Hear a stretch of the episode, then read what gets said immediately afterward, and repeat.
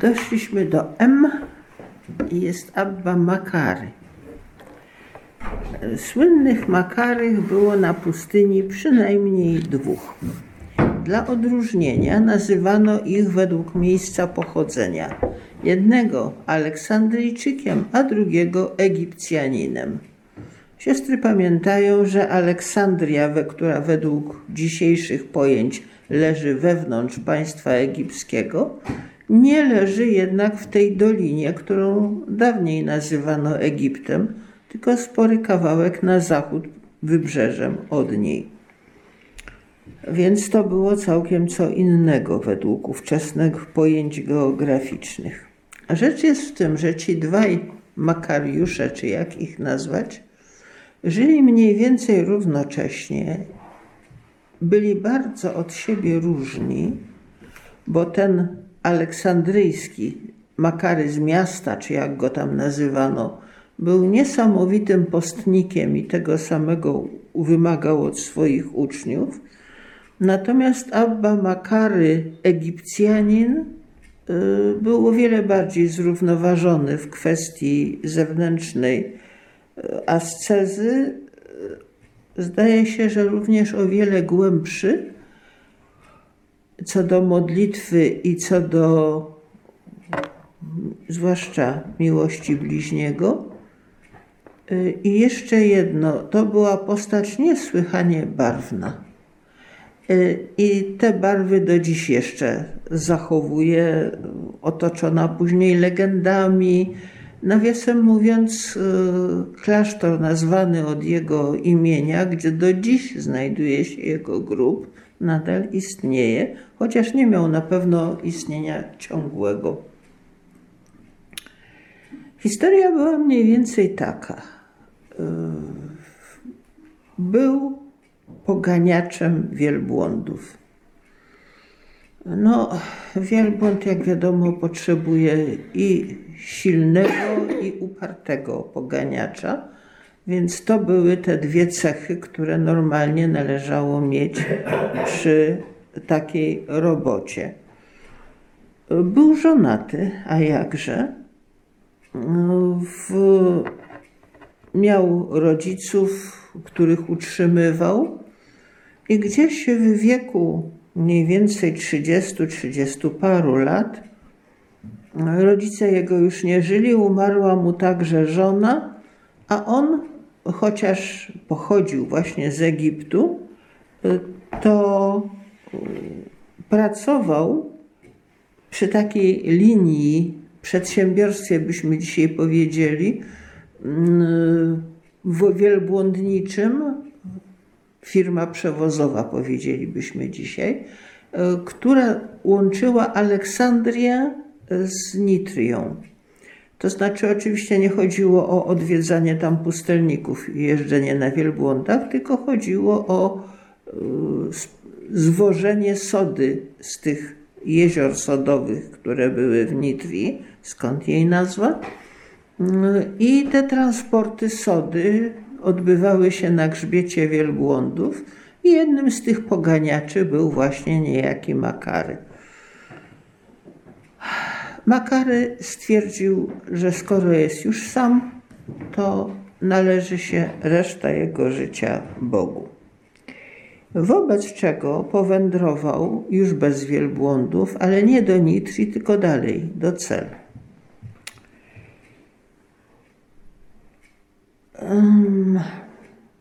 Tam było mu za gęsto już wtedy. Cele były już dużą osadą. I on pierwszy poszedł dalej jeszcze w góry i założył Sketis. Jako pierwszy zamieszkał w Sketis, gdzie już nie było dróg, tylko właśnie bezdroże, szczera, chociaż górzysto-skalista pustynia. No, to już raczej liczyłoby się dzisiaj za Sudan niż za Egipt. W każdym razie on sam opowiadał tę historię zupełnie inaczej. To znaczy, że prawdopodobnie było, jest, było możliwe, że rzeczywiście z początku próbował życia e, monastycznego na, gdzieś na skraju osiadłego terenu, czyli Egiptu. E, ale e, zrobił z tego, powiedzmy, taką opowieść, która dużo skraca, a dużo z kolei rozwija. Opowieść jest długa, brzmi tak. Abba Makary opowiadał o sobie. Kiedy byłem młody i mieszkałem w celi w Egipcie, młody to on już taki znowu zanadto wtedy nie był, ale ponieważ dożył bardzo późnego wieku, więc w tym późnym wieku swoje początki mógł przedstawiać jako młodość. Złapano mnie i wyświęcono, żebym był duchownym w tej wiosce. A nie chcąc przyjąć takiego urzędu, uciekłem i zamieszkałem gdzie indziej. Nawiasem mówiąc, to się czasami zdarzało, bo pustelnicy raczej unikali e, kapłaństwa i zdarzało się dosłownie takie rzeczy, e, że biskup zbliżał się do modlącego się pustelnika od tyłu, kładł mu ręce na głowę i potem go zawiadamiał, że go właśnie wyświęcił. No więc Tam odwiedzał mnie, w tym drugim miejscu zamieszkania, pewien pobożny człowiek. Odbierał moje wyroby i załatwiał moje sprawy. Otóż zdarzyło się, że pewna dziewica w tej wiosce uległa pokusie, a gdy zaszła w ciążę, pytano ją, kto jest sprawcą. I odpowiedziała pustelnik. Wioska była już chrześcijańska, w dosyć bojowy, bojówkarski powiedziałabym sposób. Przyszli mieszkańcy wioski i pochwycili mnie, przywiązali mi do szyi zasmolone skorupy i garnki i prowadzili mnie przez wszystkie ulice wioski, bijąc mnie i wołając, ten mnich pohańbił naszą dziewicę, trzymajcie go, trzymajcie. I pobili mnie prawie do śmierci. No to jest typowy samosąd. Trzeba nie mieć pojęcia o chrześcijaństwie, żeby w ten sposób załatwiać sprawiedliwość. Przyszedł jednak pewien starzec i rzekł: Przestańcie bić tego przybysza. A człowiek, który mi usługiwał, szedł za mną zawstydzony, bo oni bardzo z niego drwili i mówili: Oto pustelnik, za którego ręczyłeś, a co on zrobił? Rodzice zaś dziewicy powiedzieli: Nie wypuścimy go, dopóki nie da poręki, że ją będzie utrzymywał. Pomówiłem z tym, który mi usługiwał, a on zaręczył za mnie. Wróciłem więc do celi i dałem mu wszystkie kosze, które już miałem, mówiąc: Sprzedaj je i daj na utrzymanie mojej żonie. I powiedziałem sam do siebie: Makary, otoś się ożenił Musisz teraz pracować trochę więcej, by móc wyżywić żonę. Pracowałem więc dniem i nocą, zarobek zaś jej posyłałem. A kiedy dla tej nieszczęsnej przyszedł czas porodu, męczyła się przez wiele dni, nie mogąc dziecka na świat wydać. Pytano ją, dlaczego tak się dzieje. Odpowiedziała: Wiem dlaczego, bo oskarżyłam pustelnika i kłamliwie na niego zrzuciłam winę, a to nie on zawinił, ale ten a ten młodzieniec. Człowiek, który mi usługiwał, przybiegł rozradowany, mówiąc: Ta dziewczyna nie mogła porodzić, dopóki się nie przyznała i nie powiedziała: Skłamałam, pustelnik nie jest winien. A teraz cała wioska wybiera się tutaj, żeby cię uczcić i przeprosić. Kiedy to usłyszałem, wstałem i uciekłem stamtąd do Sketis, żeby mi się ludzie nie naprzykrzali. Tak się to wszystko zaczęło i dlatego tu jestem. Trochę to powiedzmy streścił, ale mogło i tak też być. O ile wiadomo, to Makary przed, przed tym, jak osiadł ostatecznie właśnie w górach w Sketis, szedł jeszcze o wiele dalej. Szedł i szedł, szedł i szedł, wreszcie trafił już za pustynią, czyli przeszedł pustynię i trafił na stepy zarośnięte i pełne zwierzyny. E, Oto jak on sam opowiedział to i tak zapisano. Kiedyś Abba Makary Egipcjanin przyszedł ze Sketis w góry nitryjskie, aby uczestniczyć we mszy ojca Pambo. A starcy go prosili, ojcze, powiedz braciom słowo. No, taki autorytet jak Makary. On zaś powiedział: Nie jestem ja jeszcze mnichem, ale mnichów widział. Kiedyś, gdy siedziałem w sketis swojej celi, narzucała mi się natrętnie myśl: idź w głąb pustyni i przyjrzyj się temu, co tam zobaczysz. Opierałem się tej myśli przez pięć lat, mówiąc sobie, może pochodzi od diabła. Ale ponieważ trwała we mnie, poszedłem w głąb pustyni. Znalazłem tam jeziorko, mające wyspę pośrodku, a dzikie zwierzęta z pustyni przychodziły do wodopoju. Pomiędzy nimi ujrzałem dwóch nagich ludzi i moje ciało zadrżało, bo ich wziąłem za duchy. Oni zaś, widząc, że drżę, odezwali się do mnie: Nie bój się, i my także jesteśmy ludzie. Zapytałem ich, skąd jesteście i w jaki sposób przyszliście na tę pustynię. Odrzekli, jesteśmy z pewnego klasztoru i zgodziliśmy się jednomyślnie, żeby przyjść tutaj. Oto już przebywamy tu czterdzieści lat. Jeden z nas jest Egipcjaninem, a drugi Libijczykiem. Ale i oni zadawali mi pytania, co się dzieje ze światem? Czy Nil wylewa w swojej porze i czy jest dobrobyt na świecie? Ktoś, kto siedział bardzo głęboko na pustyni, na ogół zwyczaj zaznaczał to, że nie ma kompletnie żadnego kontaktu ze światem, pytając, czy Nil wylewa. No bo to, że Nil wylewa, to było absolutnie podstawowe zjawisko dla życia Egiptu. Yy, Cała, na tym się trzymała cała uprawa roli, wszystkie zwyczaje, mnóstwo rozmaitych, prawda, yy, rzeczy zależało. Przecież po każdym wylewie Nilu, yy, kiedy wody opadły, teren był tak zmieniony, że od nowa wytyczano w każdej wsi pola każdemu. To nie było tak, że on wiedział, że czy wyleje, czy nie wyleje, to odtąd dotąd jego pole. Nie, wytyczano od nowa. Taka była konieczność. Więc całe mnóstwo rzeczy w życiu podstawowych zależało od tego. No więc to było właśnie takim, taką oznaką kompletnego odejścia od spraw światowych, nie wiedzieć, czy Nil wylewa o swojej porze. Odpowiedziałem, że tak i pytałem dalej, jak mogę zostać mnichem? Oni na to, jeśli ktoś się nie wyrzeknie wszystkiego, co jest na świecie, nie może zostać mnichem.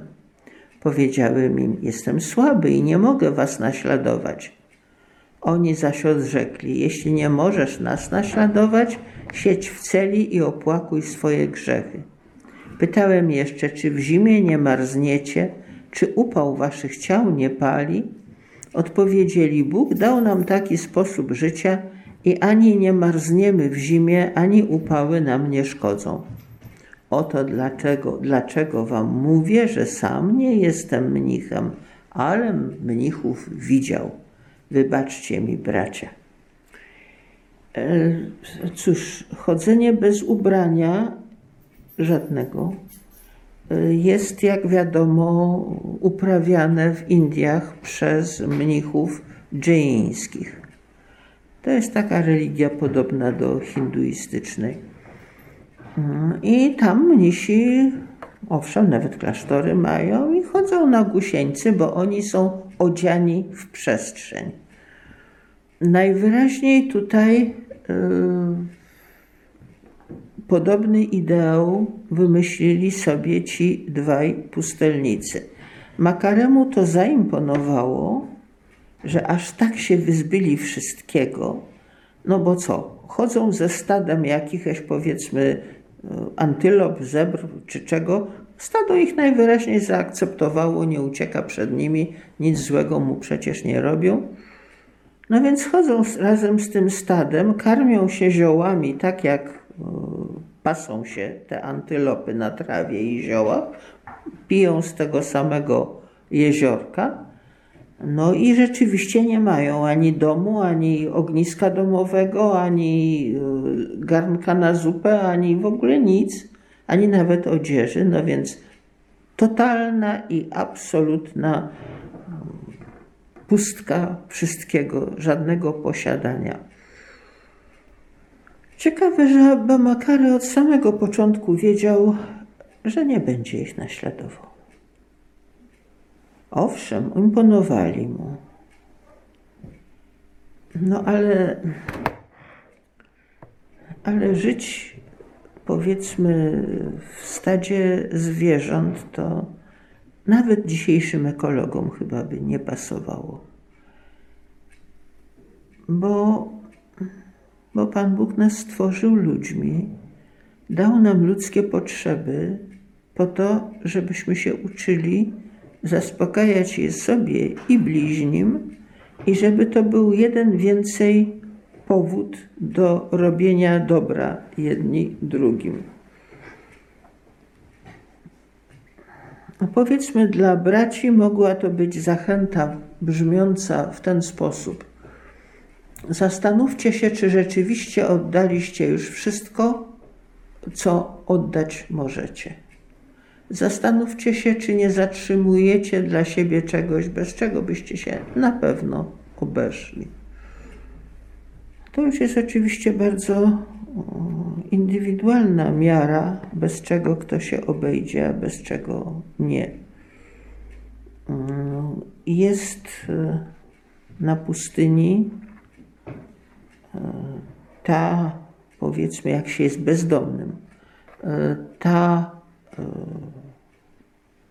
wygoda, że można sobie piasek tak podsypać, jak się kładzie człowiek spać, żeby go nie uwierało i żeby kręgosłupa nie e, niszczyło. Z kolei jest na pustyni także i ta niewygoda, że człowiek jest ciepły, a e, węże są zimnokrwiste. I przybiegają do niego, kładą się obok, żeby się ogrzać. No, hmm, wiele z nich jest jadowitych. To dlatego domki pustelników właśnie na pustyni egipskiej miały progi na metr wysokie. Człowiek przekroczy, przelezie. Wężowi już trudniej. No więc tak, są rzeczy, bez których obejść się trudno. Na przykład jakaś przegroda przed żmijami albo podobne, prawda, ułatwienia, ktoś by powiedział, konieczności życiowe. Otóż Abba Makary miał razem z tymi swoimi opowieściami, które bardzo lubiono, ogromny autorytet.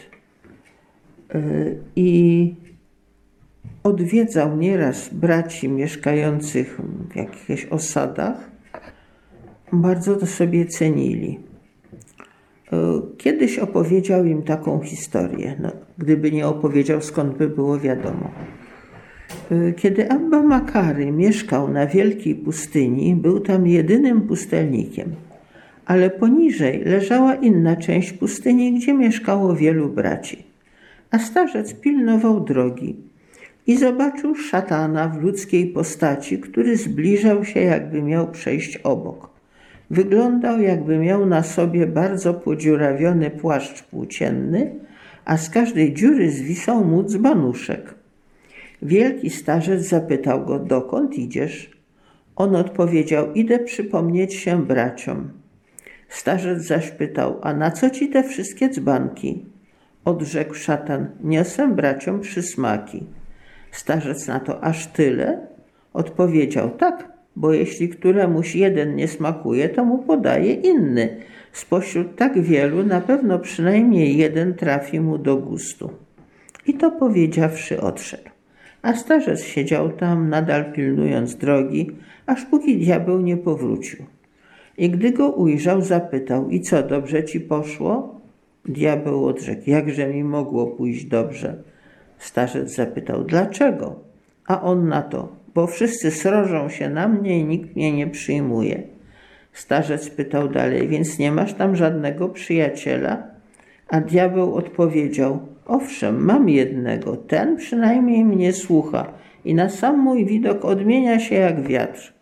I rzekł starzec, a jak się ten brat nazywa? Diabeł na to, Teopemptos. Było takie imię. I to powiedziawszy odszedł. Wreszcie wtedy Abba Makary wstał i poszedł na dolną pustynię. Bracia dowiedzieli się o jego przyjściu, wyszli mu naprzeciw z liśćmi palmowymi i każdy się też przygotował, mając nadzieję, że to u niego starzec się zatrzyma. On jednak pytał, kto na tej pustyni nazywa się Teopemptos, a gdy się dowiedział, poszedł do jego celi. Teopemptos przyjął go z radością, a gdy byli sami, starzec zapytał, jak tam z tobą, bracie? On odrzekł, dzięki twoim modlitwom dobrze. Znowu klasyczne formuły, które gość pyta e, o zdrowie duchowe, że tak powiem, o e, potrzeby, no, o stan duchowy e, gospodarza i gospodarz odpowiada mu dzięki Twoim modlitwom dobrze. Ta odpowiedź była zresztą w prawosławiu bardzo długo używana, jeszcze przed, krótko przed rewolucją październikową możemy ją znaleźć w literaturze. Starzec pytał, a nie dręczą cię pokusy? On na to na razie wszystko dobrze, bo się bał wyjawić. Starzec odrzekł, oto już tyle lat jestem ascetą i wszyscy mnie szanują, a mimo to mnie starego dręczy duch nieczystości. Odpowiedział mi to mu Teopemptos, wierz mi, Abba, że i mnie także. Starzec wręcz po kolei opowiadał mu o innych przychodzących na niego pokusach, aż tamten wszystko wyznał. Wtedy zapytał, jak pościsz? On rzekł, do dziewiątej, znaczy do naszej trzeciej po południu. Rzekł starzec, pość aż do zmroku i ćwicz się w ascezie, rozważaj Ewangelię i inne pisma, a kiedy przyjdzie pokusa, nigdy nie patrz w dół, ale zawsze do góry, a Pan cię szybko wspomoże. I gdy podał te zasady bratu, powrócił starzec na swoją pustynię. I znowu, pilnując drogi, zobaczył tego samego diabła i zapytał, dokąd to znów idziesz? A on odrzekł, przypomnieć się braciom i poszedł.